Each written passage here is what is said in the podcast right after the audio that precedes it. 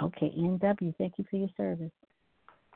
Thank you very much. This technology is going to um, floor me one way or the other.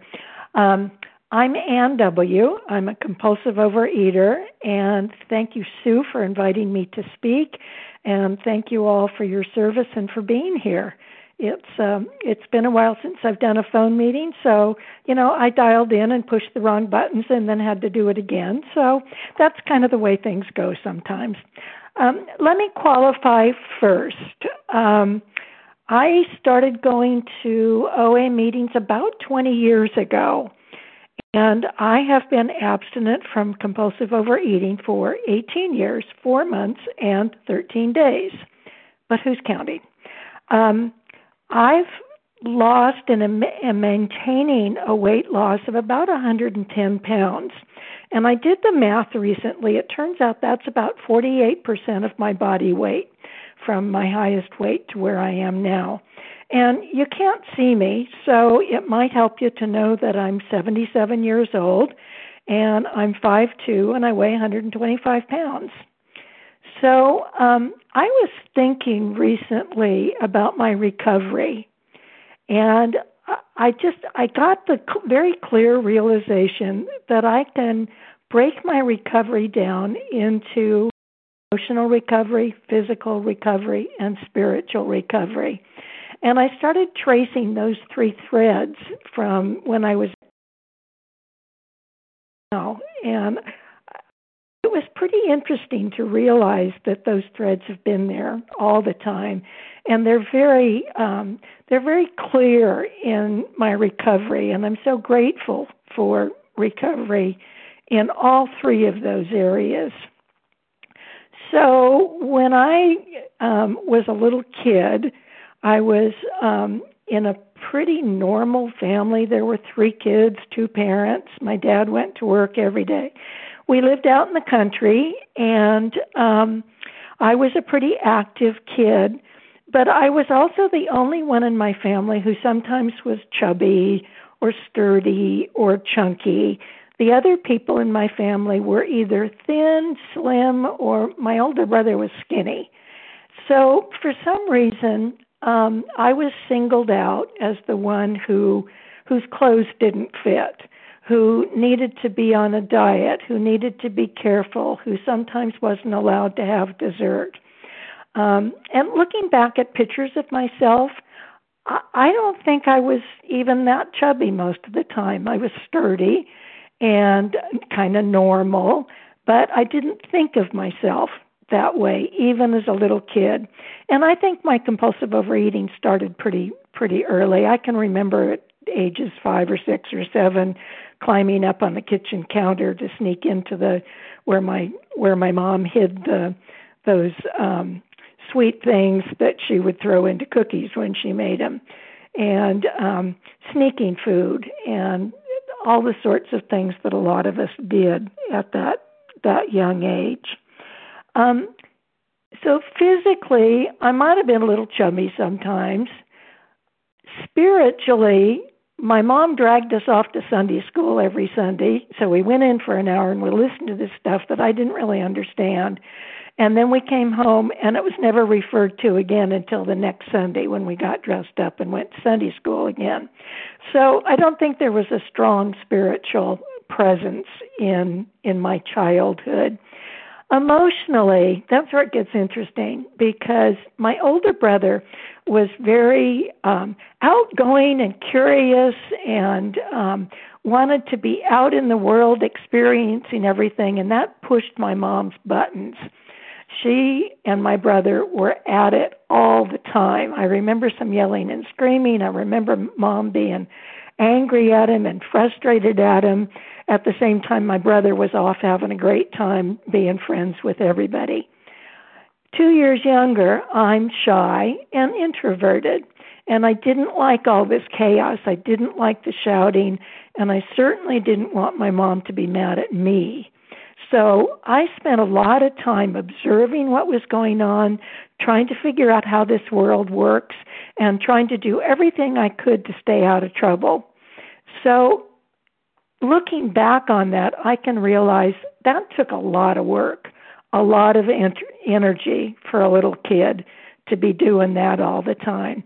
And I carry that with me, some of that with me even now today, where I'm still shy and introverted. I still want to figure out how the world works.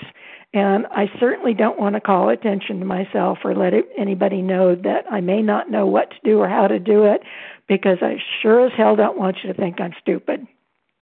So that kind of continued into um, high school and college. During those years, I remember dieting sometimes and not dieting other times, but I continued to be pretty active. Um, I rode my bike around as a little kid and up through high school and college, and I was on sports teams and did a lot of athletics. And you know, my favorite thing at at home was to be back out in the backyard shooting basketball hoops and and riding my bike around. So I was pretty active. But there were some times when um, I did find myself on a diet and did find myself trying to lose weight and hit some magic ideal number. And um, so during those um, during those college years in particular, was there was nothing spiritual going on. Um, emotionally, it was kind of the same pattern of of working hard to do things right and not wanting to call attention to myself. The the the really difficult stuff happened um, for three decades, going back in my life. It started kind of in the mid twenties and went up to to my mid fifties. So for those three decades, um, I was out in the world. Um, I was I was working. Um, I was married a couple of times, and for most of those three decades, I was obese. I was at least overweight almost all the time, and I certainly was obese for a lot of that time. Um, in terms of physically, I did nothing active uh, except for a few odd hiking treks or camping. Um, I played tennis a little bit, but I certainly was basically inactive, especially compared to as I'd been as a kid. And um, spiritually, there was nothing going on. Emotionally, I was a mess. I had a great job that I loved. It was the job I'd always wanted to ha- have. I did well. I moved up the ladder. I had a great time working with kids and making a difference in their lives. And um, I was pretty successful at it. People have told me that I was a really was really good at what I did. But emotionally, I was a mess because I was working so hard to do that job as well as I did and always worried about messing it up and oh my gosh, they're going to figure out I don't know what I'm doing and they're going to figure out I'm stupid. So, emotionally, I was really a mess. I was married twice, both times for 11 years, and um I helped make a big mess of both of those marriages because emotionally I wasn't there. Emotionally, I was in my work. Emotionally, I was in the food. And my experience is when you're overeating and you're overworking, when you're a workaholic and a food addict, you can't do marriage very well. You can't do emotional relationships. I had nothing left to put into those. And at the end of 11 years, in both cases, they fell apart and I got divorced. And there was about five years in between where things weren't that much better. I was just kind of between between husbands. Um, so physically, I was a mess. Emotionally, I was a mess, and spiritually, there was nothing going on.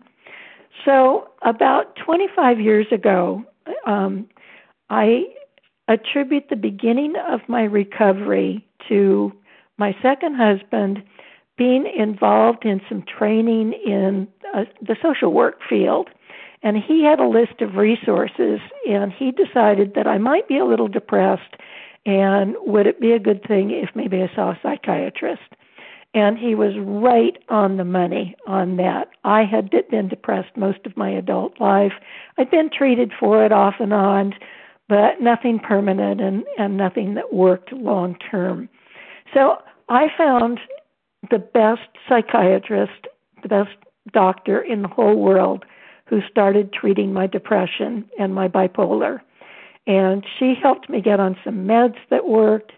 She um, talked to me, tracked what was going on with my meds for a couple of years. And then eventually she suggested that maybe a talk therapist might be a good idea. And after a few months of her cajoling me, I did get to a therapist who probably also saved my life. Um, I worked with this therapist for several years, and I did not mention that I might have a weight problem. I was obese going in to talk to her every week, and I didn't mention that I might have a weight issue. We talked about a lot of things. I talked about, we got to the bottom of some of the things that had been going on as a kid, um, some of the traumas that I'd gone through. And it wasn't until I'd been working with her for a couple of years that I might, I mentioned that I might have a little bit of a weight issue. So her first way of helping me with that was to refer me to a nutritionist. And I worked with this nutritionist for about a year, and between the two of us, we came up with a plan of eating that worked for me and that I was willing to follow. And it was just good, healthy, normal foods, but in the right proportions and leaving out the snacks and the junk and the stuff that that I had been eating pretty routinely before that. Um, the next step along the way was this wonderful therapist suggested that some physical activity might be a good idea. And I thought, oh my God, no, I haven't moved for 30 years. I don't want to start that now. But she got me uh, to agree to go to a personal trainer who ran a studio where she worked with clients and did small classes. So I went to her. I was going to go for six weeks to figure out how to use the equipment so I could go to a gym. And um, 18, 20 years later, I'm still working with a physical trainer because that's what works for me. So, in that period where I was working with a nutritionist and the trainer, I lost some weight, and that was really cool. I lost probably about 40 pounds. And then um, my eating started getting bad again. I was stopping at the A&P on the way home from work to pick up the, you know, the frozen stuff and the sweet stuff and the salty, crunchy stuff. Um, and my weight started to go up again, and I was scared to death because I didn't want to go back to where I'd been, and I was so afraid that I was going to regain the weight.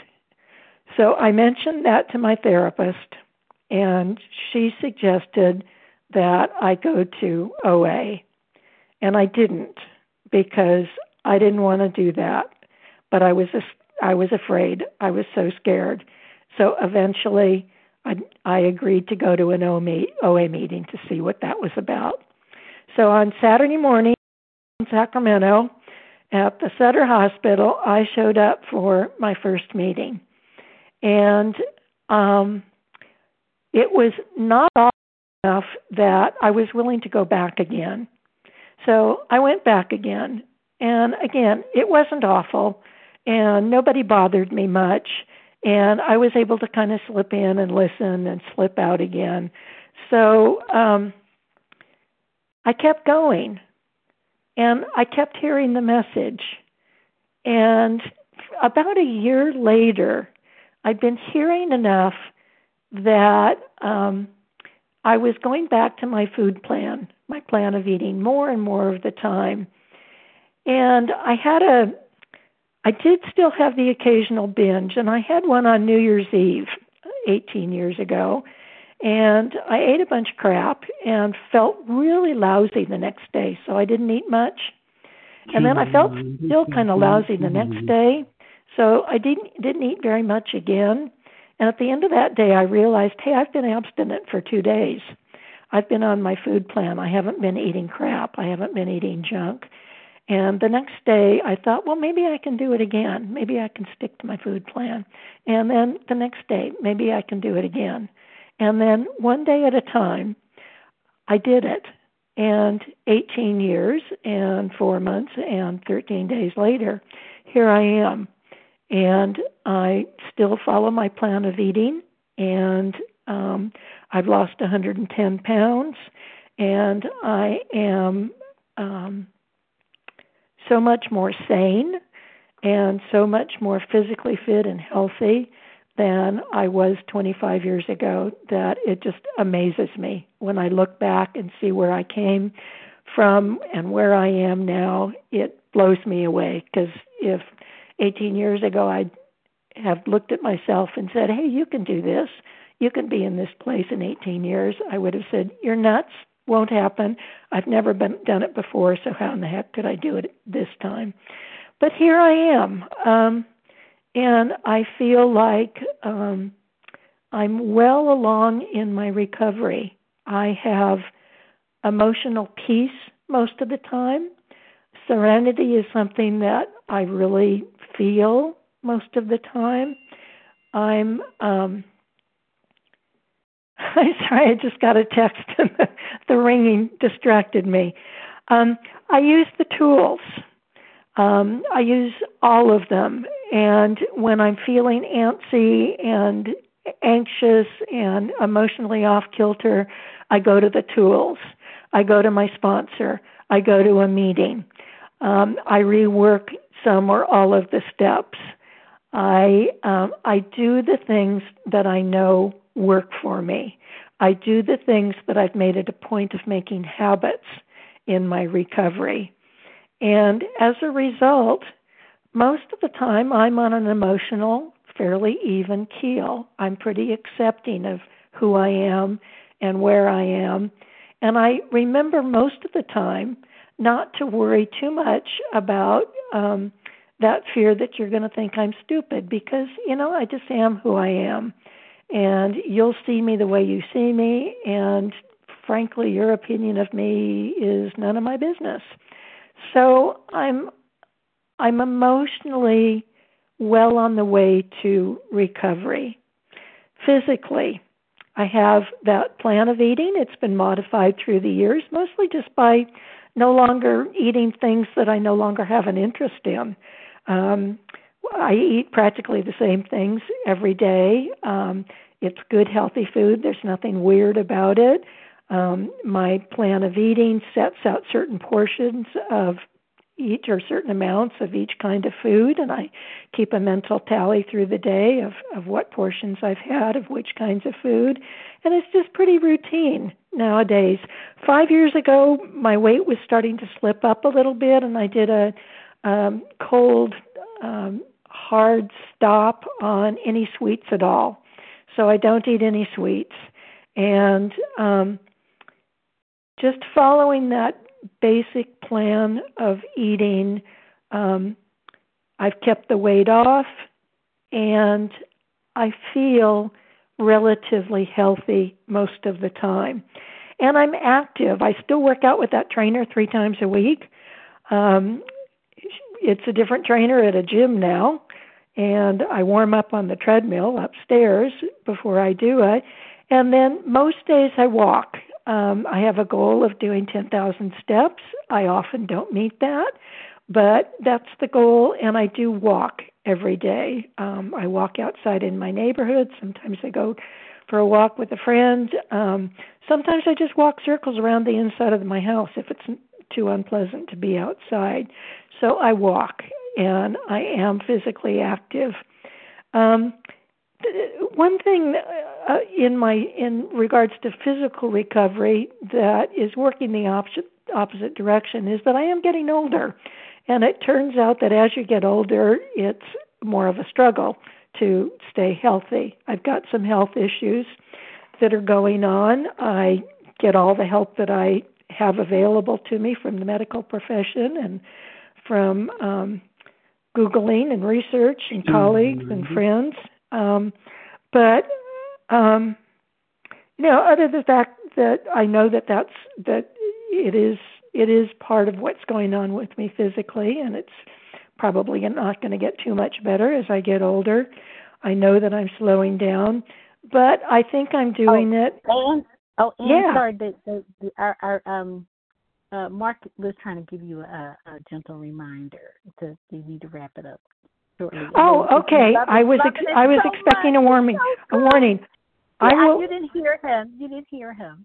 But so, No, I didn't hear a warning. But let me let me do one more minute on my spiritual recovery because that's a key part of it too if you don't mind. I I don't necessarily believe in a higher power. I know there's something out there. I know it's not me. But I think I'm in my spiritual realm when I'm asking the world and you all for help, when I'm giving thanks, and when I'm appreciative of how wonderful our world is and how beautiful the how beautiful the creations of God and man and people are in this world.